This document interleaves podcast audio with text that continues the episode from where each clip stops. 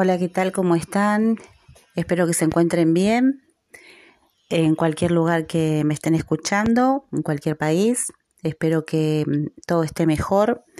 Eh, nosotros en nuestro país estamos en Argentina mejor, están haciendo un plan de vacunación a la población, así que bueno, con mucha esperanza de que pronto podamos eh, ver el fin de esta pandemia. Voy a completar eh, eh, lo que les había dicho en el podcast anterior de explicar en las palabras del Señor la parábola del sembrador, Marcos 4. Y dice así. Y él les dijo, ¿no conocéis esta parábola? ¿Cómo pues entenderéis todas las parábolas? El sembrador es el que siembra la palabra, y estos son los de junto al camino en los que se siembra la palabra. Mas después que la han oído, inmediatamente viene Satanás y quita la palabra que se sembró en sus corazones.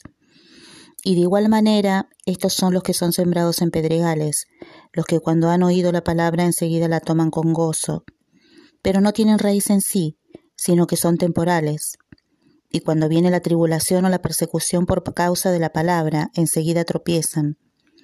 Y estos son los que son sembrados entre espinos, los que oyen la palabra. Pero los afanes de este mundo y el engaño de las riquezas y las codicias de otras cosas entran y ahogan la palabra, y ésta se hace infructuosa. Y estos son los que son sembrados en buena tierra, los que oyen la palabra y la reciben, y dan fruto a treinta, a sesenta y a ciento por uno voy a compartir con ustedes una estrofa de un himno que se llama Hoy sembramos la semilla.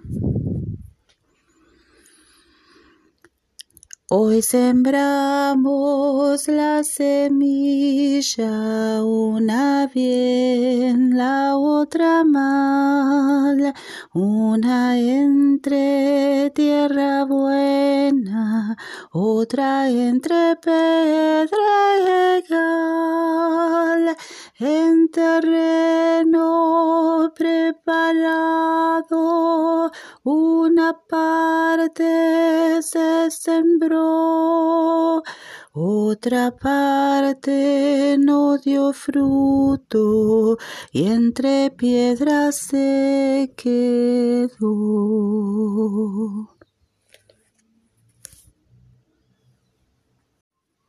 Hasta aquí llego hoy.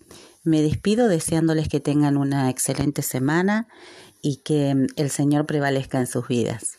Hasta pronto.